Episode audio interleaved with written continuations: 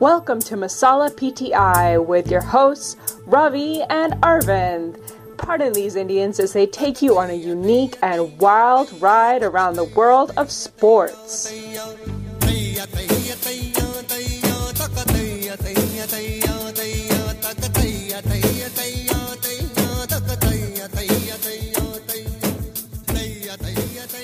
Welcome to another edition of uh, Masala PTI Boys and Girls. It's good to be in episode two of the reboot. Um, I have my partner Ravi here with me. Actually, this is Arvind.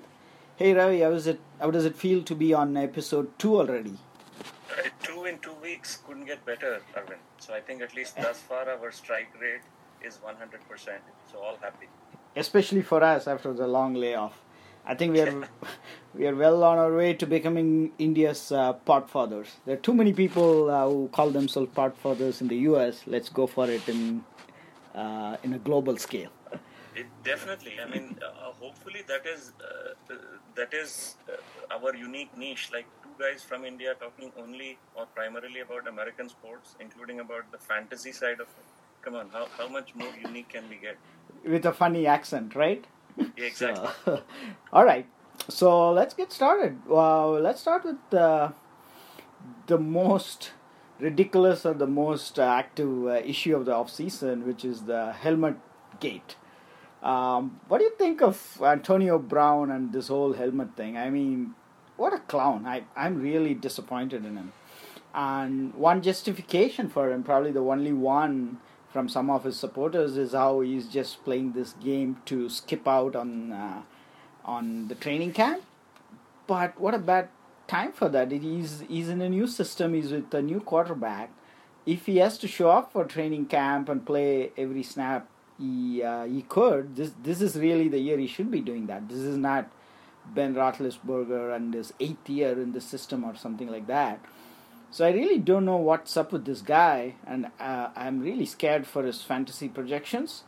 A super super talented guy, right? But just uh, doesn't seem to have his uh, head screwed on right. Uh, what is your reaction to the helmet saga? And have you been watching Hard Knocks at all? By the way, I actually don't watch that show, but I was curious uh, about what uh, you do with that show. You know, everything you said, Arvind, it felt like you had been watching every episode of Hard Knocks because A, I completely agree with you regarding uh, your opinion on Antonio Brown. To me, it feels like a huge darn circus which is meant to, to achieve only one thing, which is to basically skip uh, preseason and the corresponding practice before week one. Otherwise, the guy has absolutely no reason or no justification for the kind of silliness that he is displaying. Hard Knocks, actually, if you watch it, further would validate, uh, you know, both your point as well as the general uh, angst and irritation that you can sense from Raiders management. In fact, uh, you probably saw their GM Mike Mayock uh, go on and uh, you know address the media and say that uh, Brown needs to let them know whether he's all in or all out. Yeah. And there was a further, you know, a more detailed sense of irritation. Uh, that was visible in uh, him uh, if you watch episode 3 of Hard Knocks, where he was kind of really frustrated, which was kind of in stark contrast to Gruden, who's still kind of going with the kumbaya, he's our you know best player he's the best uh, wide receiver in the league and this and that and he doesn't need to practice and all of it i just think if there is something really uh, to the fact that chemistry does matter you know on a team Mm-hmm. uh, especially on a team that is that has been putrid for, for the last several years, looking to form a new identity. It, it was tailor made. It, sorry, it was tailor made for like a superstar to come and display all the right behavior and kind of be the the signature guy for this team. And instead, Brown has been more petulant, more childish, and literally more idiotic than one could have even ever given him credit for. That's true. That's true. This is a new low even for him. And uh, you make a good point in that it's not just about the reps and the football side of things, right? The new system, the practice, and all of that. As disturbing as that is, you're absolutely right. If he is a veteran, a superstar, a leader, uh, this is the last thing he's, he should be doing. And I can't blame the Raiders management for being upset with him. Um, in terms of uh, fantasy, you know, this is the fantasy season, and obviously we'll be spending a lot of time in this podcast, the later half on uh, fantasy. But I think you, you know, I'm really scared to touch him, but also fairly confident he might have a good good uh, year. So I keep back going back and forth. Uh, at the end of the day, I may just not touch him. Uh, not sure where you stand with him.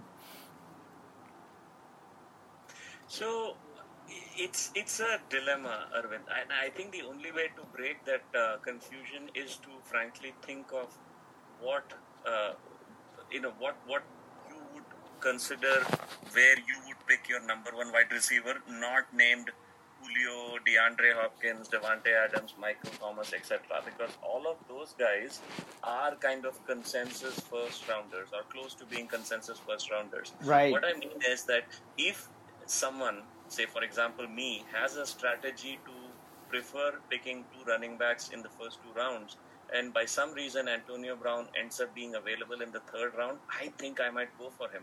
So this doesn't obviously mean that I consider him a wide receiver one, Mhm. but at that late stage in the third round, especially towards the latter part of the third round, Yeah. if he is going to be available, as he is right now on Fantasy Pros, I think he's a fair buy. Anything Right. earlier than that, I wouldn't touch him. Right, that's what makes it tricky, right? Because based on his performance in Pittsburgh and his usual position, he's already kind of low, you could argue. Yes. Uh, but then he's low for a reason, and then which is the new system and a offense that was pretty bad last year, a quarterback who was pretty shaky last year in uh, and all of that. Um, given all that, and then you add this complexity of uh, you know off-court uh, shenanigans, it's really a tricky pick. But I agree with you that for his talent level and his usual production, he's already a good buy at like in the third round or something like that.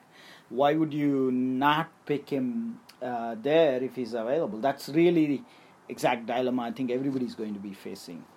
In any case, um, that's a problem if we have a shot at him. We can. Yeah, know, just to add one more point is also okay. If not him, who in that cloud, in that in that range? And again, I was going looking at uh, the Fantasy Pros wide receiver rankings. So Mhm. once you have crossed the hump of these again bona fide number one guys, and you have reached that that cloud which consists of Antonio Brown and T.Y. Hilton and Adam Thielen and Amari Cooper and Stefon Diggs, you kind of have issues with each one of them.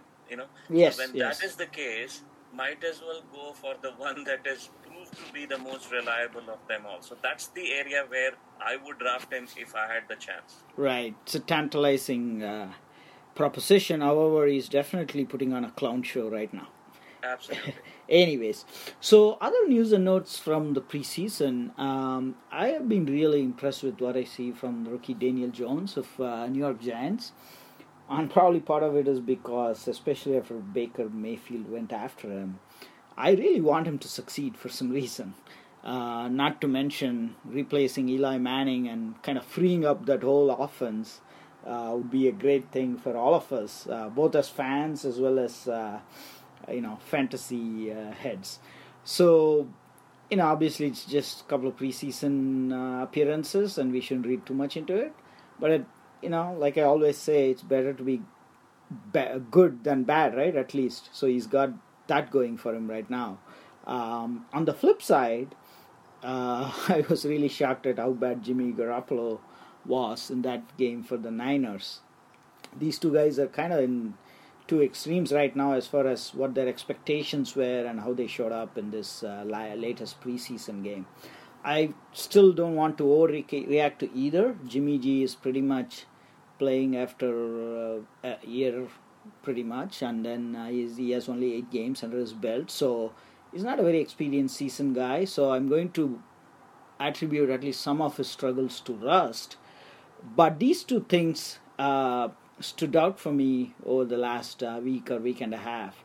And um, just wanted to see if you have any other observations or on anything preseason or more thoughts on these two dudes. Yeah, no more thoughts on either of these. Uh, obviously, my uh, understanding of uh, uh, what's going on with uh, Jimmy is non-existence. I didn't watch the preseason. I obviously was privy to the fact that he threw what his first six passes in some preseason scrimmage were all interceptions, and then obviously he had a pretty crappy uh, week one as well. Mhm. I have no idea what that has got. I mean, you know, the, how that is relatable to how he will be week one. Uh, in terms of Daniel Jones, I think my only thought was that it does provide the Giants some sense of hope as and when uh, they decide. I'm not it's uh, in my mind, it's not even a question of if. To Yeah. me, it is when they decide Mhm. that Eli is no longer, uh, you know, an, an NFL level quarterback, and I Right. hope that is sooner rather than later. For one reason and one reason alone, just for, as a point of sympathy to those who draft Saquon at number one. I think he needs someone better than Eli to be checking the ball. um, my only other observation, which is kind of slightly uh, off the beaten path, is how good uh, Derrius Guice uh, looked uh, yesterday Mhm. uh, in in you know in, in the game against the Falcons. Uh, again, preseason one has to take it with a huge bucket of salt. But having said that, just to show up and uh, whatever, I think he had 11 carries for 44 yards or something like that. He sh- seemed to be uh, exactly the kind of running back that Washington seemed to be hoping to get last year. Yeah. And that would be one of, and I know point for a later discussion, but he's exactly the kind of guy that I would not mind throwing a, you know, throwing a 10th, 11th, 12th round pick on, given the total open-ended um, uh, competition that the running back position is in Washington this year. Yeah, interesting you say his name because he shows up in a last uh, a lot of uh, bust list as well. So it's good for him that he uh, he had a good showing yesterday. He is Yeah. uh, one of those uh, names that is both in the sleeper as well as bust lists uh, across the internet. Um, we will will hit on uh, sleepers and busts today later in the podcast. Um, but before that, I also wanted to talk about where this preseason thingy is headed. Right? It looks like there's a lot of discussion about the NFL preseason because it has always been a scam, especially for the season ticket holder. Uh, I try my best to not go to preseason games, um, but they shove those tickets down my throat uh, whenever I'm a season ticket holder for uh, any of the team. Now, on top of that, the teams are completely quote unquote just like NBA load managing these guys right out of the preseason. Um, did you see the Colts saying even uh, Jacoby Brissett will not be playing in the next preseason? So it's now getting to a point where they don't want to play anybody who is even remotely, uh, you know, useful for them in any of these preseason games. So what's the point? And then add on to that that you know there's injury like what Cam Newton suffered yesterday when he did play. It looks like preseason game may finally die a natural death. Now, the owners may want to expand the regular season to 18 games or something like that, which which is a discussion for another day. But I think uh, preseason is getting more and more useless and just needs it has to be on the way out. Agreed, hundred percent. I think there's nothing positive that comes out of preseason. Uh, you know, uh, uh, without exception, none of the preseason standouts uh, over the past several years, whether it be at running back or wide receiver or like Daniel Jones, some quarterback, have ever ended up translating that to a sizable role or performance during the regular season. So nothing good comes out of it. On the other hand, there have been enough evidences. Cam Newton yesterday, Edelman was it what last year or the year before? Actually, two years ago. Numerous cases where it only ends up uh, potentially messing up uh, with a key player's season, and by uh, as a result of it, uh, that of their team as well. So yeah, I, mean, uh, Hmm. I see absolutely no benefit from these preseason games other than obviously the commercial reasons associated with it. Yeah, and they're playing to half empty stadiums, and you know, at least the NBA puts most of it in neutral venues where they don't have uh, any uh, NBA. Like you know, they would go to Bakersfield and things like that. So I just noticed that the Raiders actually played at Winnipeg or something last uh, uh, last night. Uh, maybe that's the model they need to go to. Just uh, I would recommend cut it to two games. It may still be useful to have one tune up for the home stadium and things like that uh, and then just put put the other one in neutral uh, venues, uh, or or put all of them in neutral venues except when you are opening a new stadium or something where you want the tune-up. Uh, I Agreed. think yeah, that's that's, a, that's a really good point. I think if the idea at the end of the day is to continue monetizing the sport, one way of doing that is to popularize it in areas where there isn't as much of an exposure.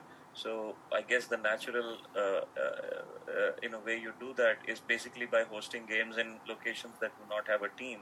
right. And, and I think you're absolutely right. I think that would be the only justification to even have these preseason games. Right, right. It's also uh, usually in late summer, so go play in like Montana or something, right? So, yeah, yeah, yeah. yeah.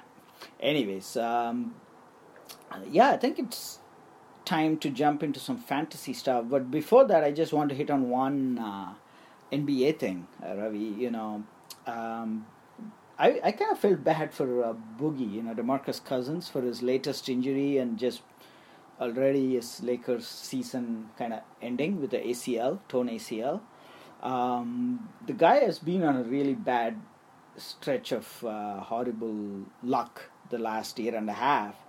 Uh, nothing seems to be working out for him, and I kind of feel bad for him because he's always been really talented. A little controversial at times, but I think he got his heart in the right place. Um, not that I know him personally, but seems like a overall a sensible dude. And his latest injury basically takes him out of commission. So he went from you know saying no to a pretty sizable contract, uh, expecting a max, then getting injured in New Orleans, and then I think they offered him two years, forty million or something like that, which he took it took offense to it.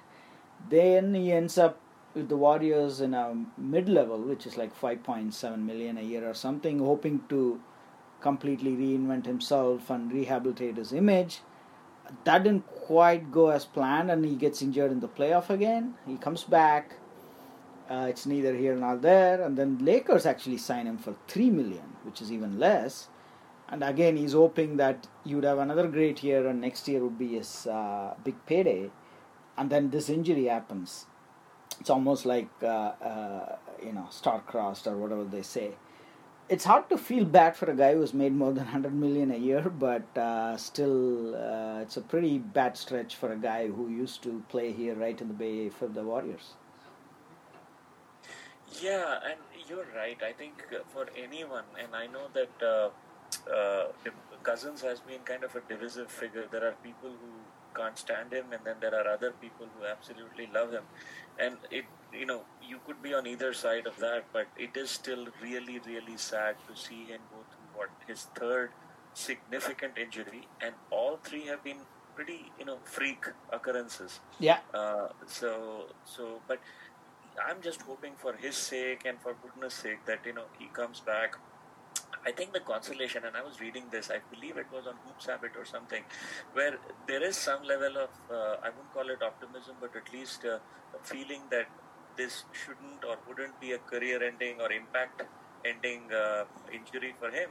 And a big reason for that is compared to others like Greg Oden or Larry Sanders, uh, who kind of again suffered devastating injuries which pretty much ended their careers.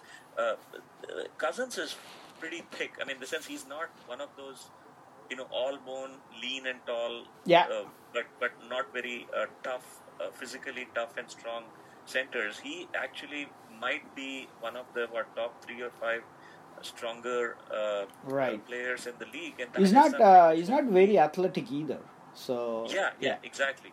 So hopefully, uh, you know, that's something which uh, works to his advantage.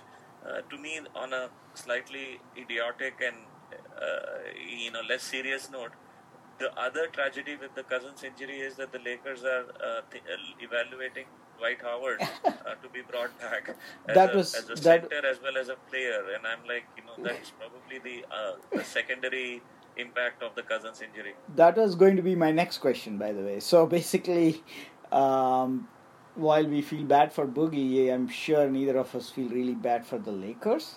Uh, in fact i was thinking he was going to be one of the major x factors for them. Now he's gone. So now they're uh, you know trying out supposedly dwight howard joakim noah even uh, Marreese Speights and marcin gortat Um, any any of those names you like, or you're uh, you like for the Lakers, or you're scared uh, of uh, seeing them in a Laker uniform as a as a you No, know so Suns fan all of a, them seem like you know token. It's almost like you put a mannequin who's like seven foot feet tall as a center. I have a like you know maybe it's an idiotic idea, but like you know an idea worth discussing. Nevertheless, there is this player. He's pretty good at what does he do, at what he does. He is close to being seven feet tall, and his name is Anthony Davis. Why the fuck doesn't you know doesn't LA use him? Pardon my language. And that is one of the things that ails me again. And I think we spoke a little bit about it last week in a different context. That it has become a player orchestrated league. Yeah. Players decide where they want to go and who they want to play for, as well as what position they want to play. Right. Uh, If you think back on what Magic Johnson did, you know, Mhm. playing center when Kareem was missing in the was it the fifth or the sixth game of the NBA Finals? I mean, I would love for some of that old school mentality to get back into the league of today. Of course, yeah. I think uh, they're just trying to be nice to him. Clearly, he doesn't want to play the position, but at the end of the day, he may have to end up playing that anyways for long stretches Yeah. of the game, right? They may, for you know, as a token gesture, they may just start somebody else. But you know, this is one of the only, if anything, uh, knocks I would have against Tim Duncan. I believe he's the guy who really popularized this notion that I want to be a power forward and not a center because he, he started the career with David Robinson and he always tried to hold on to that notion of not playing uh, uh, center. I don't know. I'm sure others have done it before him, but now everybody nobody wants to play center because you know it's it puts more pressure on them uh, defensively, um, and also have it has them banging against bigger bodies. Even though all of that is changing, there are no bigger bodies in the NBA anymore. Yeah, So, I mean, the biggest body is you're going to bang against Draymond Green, but you're going to bang against him as a power forward as well. So I don't know what the difference is. But there are still Jokic and Embiid and guys like that, right? So they want to avoid that matchup as well. Yes, agreed. And you are you just brought up again another name which uh, I know I'm going again further tangentially here, but to me that's another reason which is not clear in a tangible manner. But another reason why I admire the likes of Draymond Green or even in you know in the previous generation uh, Dennis Rodman at the time, who frankly had neither the size nor the skill to play the prototypical center, Yeah. but were willing to basically be the five uh, in their lineups depending on what the team need, uh, needed them to do. And I think uh, to some extent our own Chuckster used to do the same as well. Right. Uh, uh, and I think that is that is something to really admire and appreciate because Draymond playing five Yeah. was a huge part of the core nucleus of the Warriors at their best when Mm. they were the run and gun team. Mhm. It usually was with you know Draymond as the playing the five in their crunch time lineup. Right, right. So, you know, one one other point on that is uh, when you look at these names, um, all of these, half of these guys are washed up, right? Howard, uh, Noah, and Speights. Uh, Speights is not even a great defensive center or anything like that, but he can hit the three and do some things. Somebody made this interesting uh, point, probably on the E ESPN The Jump or whatever, that Gortat is an interesting name, right? He is really not that washed up. It's just that the sport has moved away from him. He is purely, his situation is purely uh, a, a side effect of uh, the game, where the game is, and uh, guys like him getting pretty much phased out. I thought that was interesting because he's still a very serviceable player.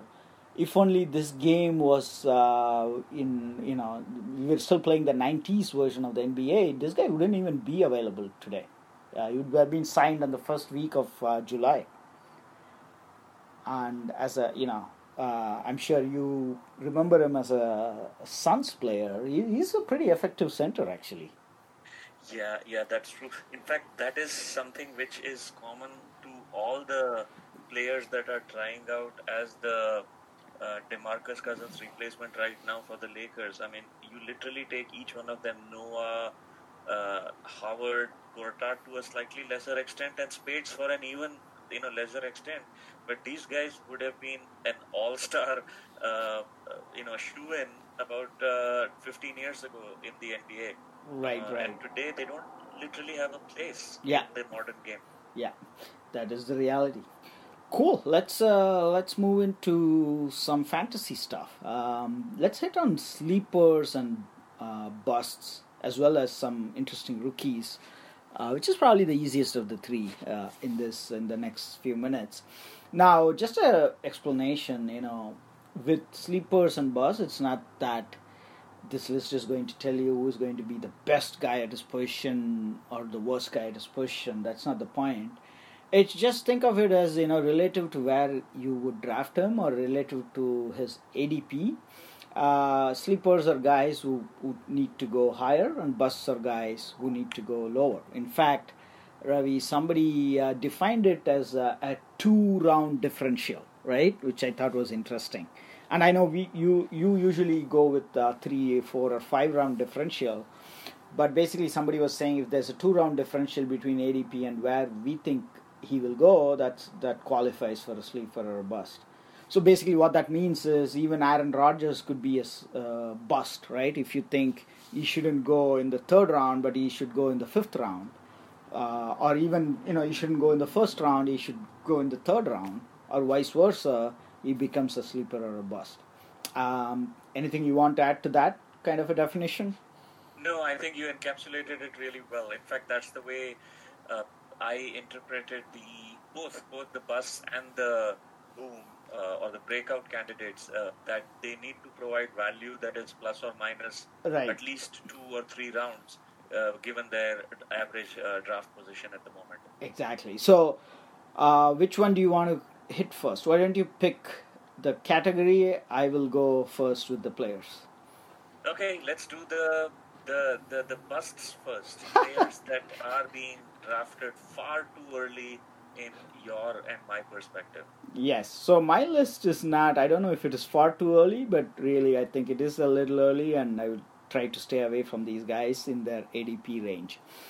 Uh, first name is Drew Brees. As much as it hurts me to throw this name out there, because I'm a huge Brees fan. I've been uh, his fan his entire career, and I've been st- desperate to get him on the fantasy roster. And I think I've succeeded only once in the last decade or whatever. This is the year where I, I'm scared that I'll be tempted to draft him, but I don't want to. Basically, uh, his numbers are going down. The uh, you know Sean Payton's offense is clearly shifting away from him. Uh, they're becoming more run heavy, and it's just really a smart strategy given his age and uh, where he is right now. And given that they were really successful with that approach last year, I don't see that changing anytime soon. So I would say it just don't fall for the name with this uh, guy and be very careful with the ADP. Uh, Ravi, I will also once I'm done with all the three names, I would also like to hear your comments before jumping into your list. Um, of course, there may be overlap as well. So the second guy on my list, Ravi, is uh, Le'Veon Bell. Uh, as you probably noticed, he's on both the boom and the bust list, depending on who you're listening to. But the concern for me is I don't think uh, it's practical to expect the Pittsburgh type production for him from this new uh, offense. Adam Gase is very famous for running a really slow offense, the exact opposite of uh, like no huddle or uh, hurry up offense. And with the new quarterback and a very average talent around him, I'm very very suspicious of his value at uh, uh, how you know pretty much he's going in the first round. Now, to be fair, there's not a lot of names around him that you will get you excited, but still, I I'm pretty concerned about his uh, value in the first round or even early second. The third name um, is Eric Ebron, the tight end for the Colts. Again, uh, I think he will have a good season, but just don't expect the explosion he had last year, where he pretty much became a lottery ticket for a lot of uh, Super Bowl champions in fantasy. Uh, the offense will continue to emphasize tight ends, and in fact, I heard they're trying to carry four or five people, but the problem is they have Jack Doyle coming back, uh, as well as a good blocking tight end in Mo Alie-Cox, who will take a lot of uh, snaps away from these guys. So it's going to be a kind of a committee situation, and he's just not going to have the same production, even though he will have a decent season. So Brees, Bell, and Ebron, those are my three names, uh, Ravi. Your turn. Yeah, so my uh, uh, actually before I go to my my my busts uh, for this year, wanted to wholeheartedly agree with you on Le'Veon. I think Adam Gase's uh, slow offense and his fickle mind in how he treats his running backs uh, might end up proving uh, really hard on uh, Bell and on uh, fantasy owners that draft Bell. But in any case, my list is as follows. Number one on that list is Adam Thielen, who I completely admit is going to be at worst uh, a serviceable wide receiver two, but has the upside of being a low end wide receiver uh, uh, one. But that's where I kind of disagree with the drafters. At the moment, he's being drafted overall number 27, wide receiver number 12, which would make him a top 12 wide receiver or a first rounder, so to speak. And my problem with that is that since the new offensive coordinator for the Vikings took over, Larry Stefanski, last season, uh, Thielen's stats dipped to an average of about, uh, I think, five catches for 60 yards or something like that, which is a far cry from the first 10 weeks of last season when he was the wide receiver one in fantasy. So to me, much of what happened the second half is what is going to happen this year. At least that's what I think. With the offensive philosophy having converted for the for the better uh, for the better and for uh, permanency in terms of becoming more of a run-heavy offense, as well as the fact that it is uh, it is a team which still has issues on its offensive line. So to me, I think one of either Diggs or Thielen will be uh, a, a, valid, safe wide receiver one, and my gut says that is going to be Diggs. So Thielen is going to be a bust. Second pick on my uh, bust list is Mahomes. I know Pat Mahomes is the greatest thing since uh, sliced bread. Mm. He's also in my uh, conscience the number one uh, quarterback in the fantasy league for sure this year. Having said all of it, he is being drafted at an ADP of number 32, which would be the middle of the third round. And to me, someone who never believes in drafting QBs early, that's a gross miscalculation and a crime in regards to wasting your third round pick. Uh, to me, uh, A, he is due for a regression since uh, last year's uh, astronomical stats, and B, the value over replacement number is not going to be humongous enough to justify picking him in the third round and instead of say picking uh, someone like an Andrew Luck four rounds later or a Russell Wilson six rounds later. So to me, I would rather wait for a QB than to pick Mahomes at number 32 or 35. So to me, he is due for a bust-like performance as well. Ooh, and my last take. person on this list is Damien Williams from KC. He's been a journeyman running back all his career, including in the aforementioned Miami, until he shone like a star in the last four games of last year, which in my mind is as much due to how good he was as it was to Andy Reid's offense. The question could be why can't that replicate? To me, the answer to that is Darwin Thompson, a guy that uh, Reid insisted on drafting early this year, is someone that he has been praising unanimously since training camp started. And to add to all of it, Damien Williams seems, to have already picked up a nickel early on in the preseason. So to me, all those things mean that Damien Williams is definitely not worth the 14th highest running back or, or the number 31 ADP that he currently has. He is someone that could be a safe flex for sure. Uh, may end up kind of inching towards the bottom of a running back two level performance, but at the at the point of where he's being drafted right now, I think he has bust written all over him. Nice, some hot takes there, Ravi, with uh, Mahomes and uh, Damien Williams. But I do completely agree with you on uh, Williams. Uh, on Mahomes, a couple of thoughts. I love how you went VORP on us, value over replacement player.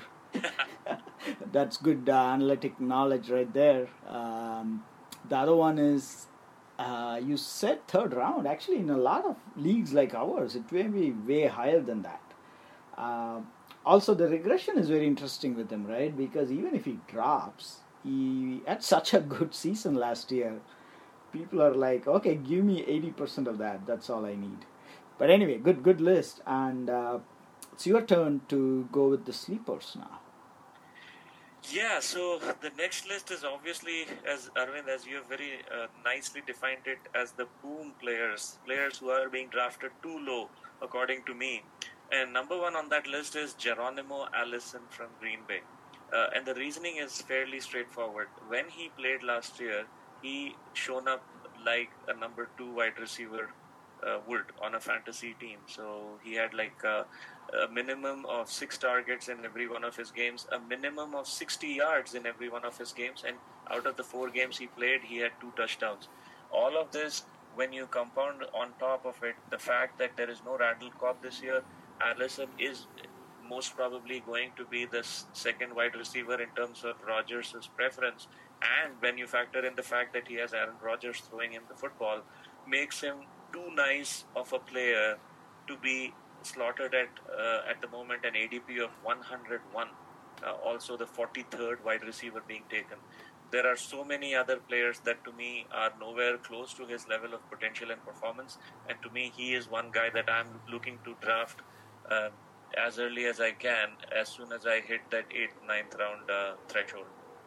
Uh, my second player uh, on the to boom list is Chris Carson. Again, everyone knows Chris Carson is the uh, running back to own in Seattle, and I know that a lot of people are looking at him as their uh, you know as their flex or running back three. I feel he's someone that has the potential or the upside to break into the top ten this year. Uh, he is right now being drafted as the 19th running back, overall ADP of 41, and to me that makes no sense on a team where he is the guy that has clearly shown the bet as the better runner compared to Rashaad Penny on a team where they basically prefer to run 65% of the time and a team that is going to stay competitive for the most part in most games. That is like a recipe for success if you are the primary ball carrier. And on top of it, Carson has these intangible where he literally pulls over people, he gets those extra yards. Nothing about him suggests that he is going to regress any further than you know his performance from last year. And so to me, to have someone as safe as him spells a, running back two uh, to me and to see that he's getting drafted after the likes of Ingram or even the unproven Josh Jacobs, etc., I think that's a little surprising. And the last guy on my boom list, Arvind, is mm-hmm. a guy that finished the. In, if you if you take the last seven weeks of uh, 2018, and the the third guy on my list is the guy that finished as the number one rushing player in the league, and that is Lamar Jackson. He Ooh. basically had uh, 685 yards rushing in the last seven games of uh, 2018, and that is just a phenomenal number. And being poor at math, I cannot immediately uh, tell you what that number 687 rushing yards means if you were to fact if you were to convert that into a QB number like you know in a 25 yard per point or a 40 yard per point touchdown uh, league that literally means literally thousands of yards as a QB. And so to me, that aspect of Lamar Jackson's game, coupled with the fact that he has had an entire offseason and training camp and preseason to prepare to be the starter, makes him, frankly speaking, even in our league of record, the quarterback I am most likely to target. And the fact that he's again being chosen as the 14th QB, which means more often than not, he is not a 12 team uh, leagues uh, starting QB is just bizarre. Is just totally flabbergasting. So those would be the three guys on my boom list.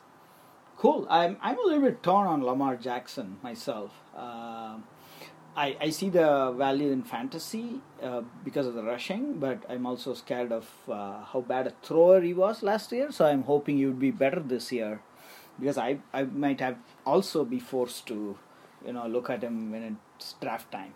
I totally agree with you on Carson. Um, and I was wondering as you were going with Allison, I wonder if some of that is because of the hype that Marquez Valdes-Scantling is getting. Yes, yes. Right? His name is uh, floating around a little bit more than Allison. Actually, I was really surprised uh, that you picked him. It's a pretty good pick because everybody is just talking about MVS as if uh, Allison didn't even exist. Yeah. Yeah. Cool. Okay, these are my sleepers. Um, you mentioned one of them, Josh Jacobs. Actually, he's also a rookie, so I'm cheating a little bit here. but basically, he's the running back for the Raiders, and he's going to get a lot of touches. That's the Yes. expectation. Uh, he has the body and the frame for goal line work. He's a pretty capable receiver. So I'm really excited to see what Gruden does with this guy. And I think uh, he, he is not a secret uh, in the uh, uh, in fantasy anymore, but still uh, I think he could be going even higher as far as I'm concerned. So that's one of my sleepers. The other one, Ravi, is uh, Jameis Winston, actually, the Tampa Bay quarterback. I'm not a big fan of him, never been one, but I am a big fan of his coach, Bruce Arians.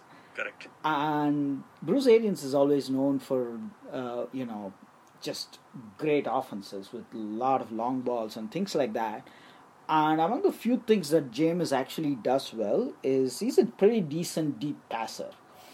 And he has the weapons as well with Mike Evans and OJ Howard and things like that. So I think he's going to have a at least a better than expected season, right? And to me, he is a sleeper, and he may be one of the quarterbacks I target along with your guy uh, Lamar Jackson. Um, the other name I'm think uh, you know I'm really interested in, and as well as uh, hoping would be kind of a boom this year is uh, the Chicago wide receiver Anthony Miller. Um, he had a decent season even last year. I think he had seven TDs. He caught a huge percentage of his passes, and he's a pretty talented dude. He he, he can go short or deep. He, he's a kind of a hidden deep threat as well. Uh, even though they line him up on the slot and things like that, they do. The coaching staff does a good job with him all over the field. So this year, I think, is going to be a breakout for him. Uh, Robinson, the other receiver, is also getting some run, but I feel like between the two of them, this guy might be a better value, at least from a fantasy perspective. So those are my three sleepers: uh, Jameis Winston, Jacobs, and uh, Miller. Any thoughts before I go on to the rooks? Two quick thoughts. One is it. What you just described has made me feel nerv- very nervous about our upcoming draft on Sunday because I think you and I are both going to angle for the same guys. I am absolutely in agreement with you on Winston, and he is, in fact, one of the two QBs that is going to be uh, in my uh, you know target range uh, where I want to draft a, a QB. Obviously, Lamar Jackson being the other one, and uh, you will see why I said uh, what I said earlier when you see my rookies list. Because yes, primary on that is Josh Jacobs. So I'm a huge fan of what his potential is going to be as well. Wow, nice. So it's going to be an interesting draft for you and me. Yeah. Uh, hopefully, hopefully you get Lamar and I get Jameis. How about that? That would be a good compromise. Or there's always uh, trade season. That's true.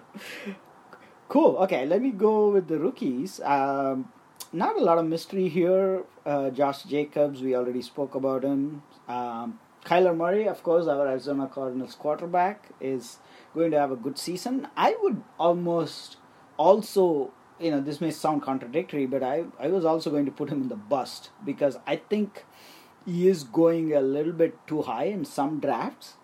With that said, as a promising rookie, as a productive rookie, I think he's going to be fine.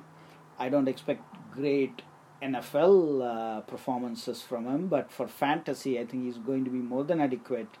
There'll be a lot, and, the, and you know, with all the injuries the Cardinals have, they will be trailing a bunch of games. The defense is shaky, at least to begin the season.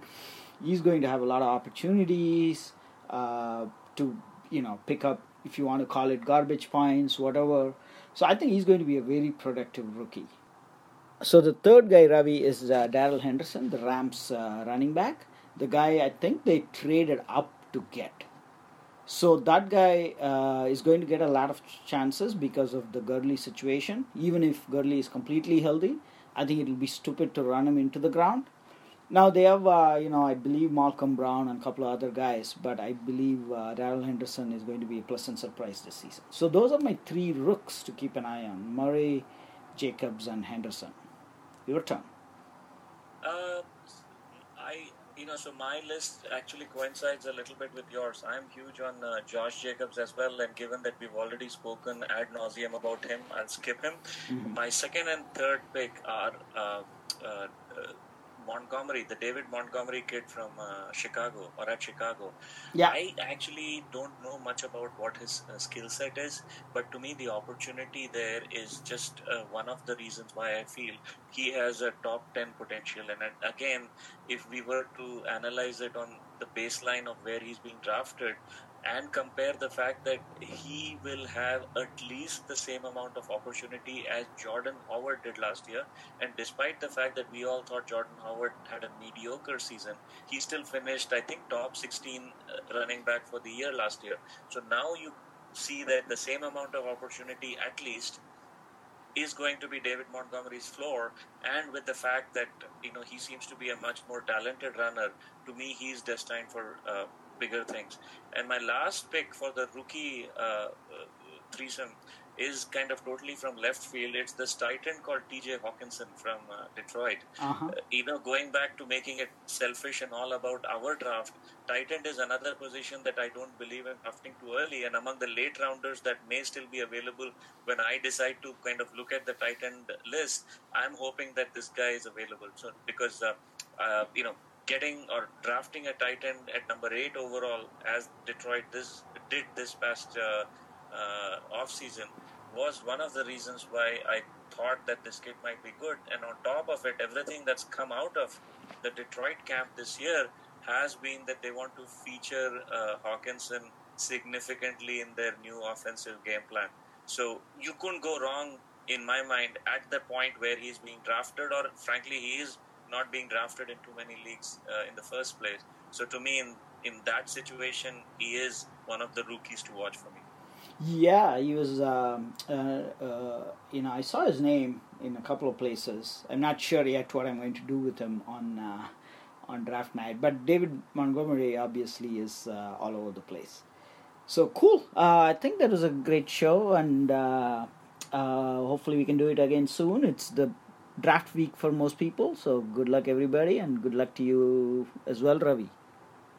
Uh, yeah, no, thanks, Arvind, for uh, literally uh, goading me to kind of be punctual and be on a weekly schedule with this pod. Let's commit to making this a weekly habit of ours. I'm having a lot of fun with this, and thank you again uh, to all the listeners who uh, provide us the joy of uh, doing what we do here. Yep. talk to you soon again. Okay.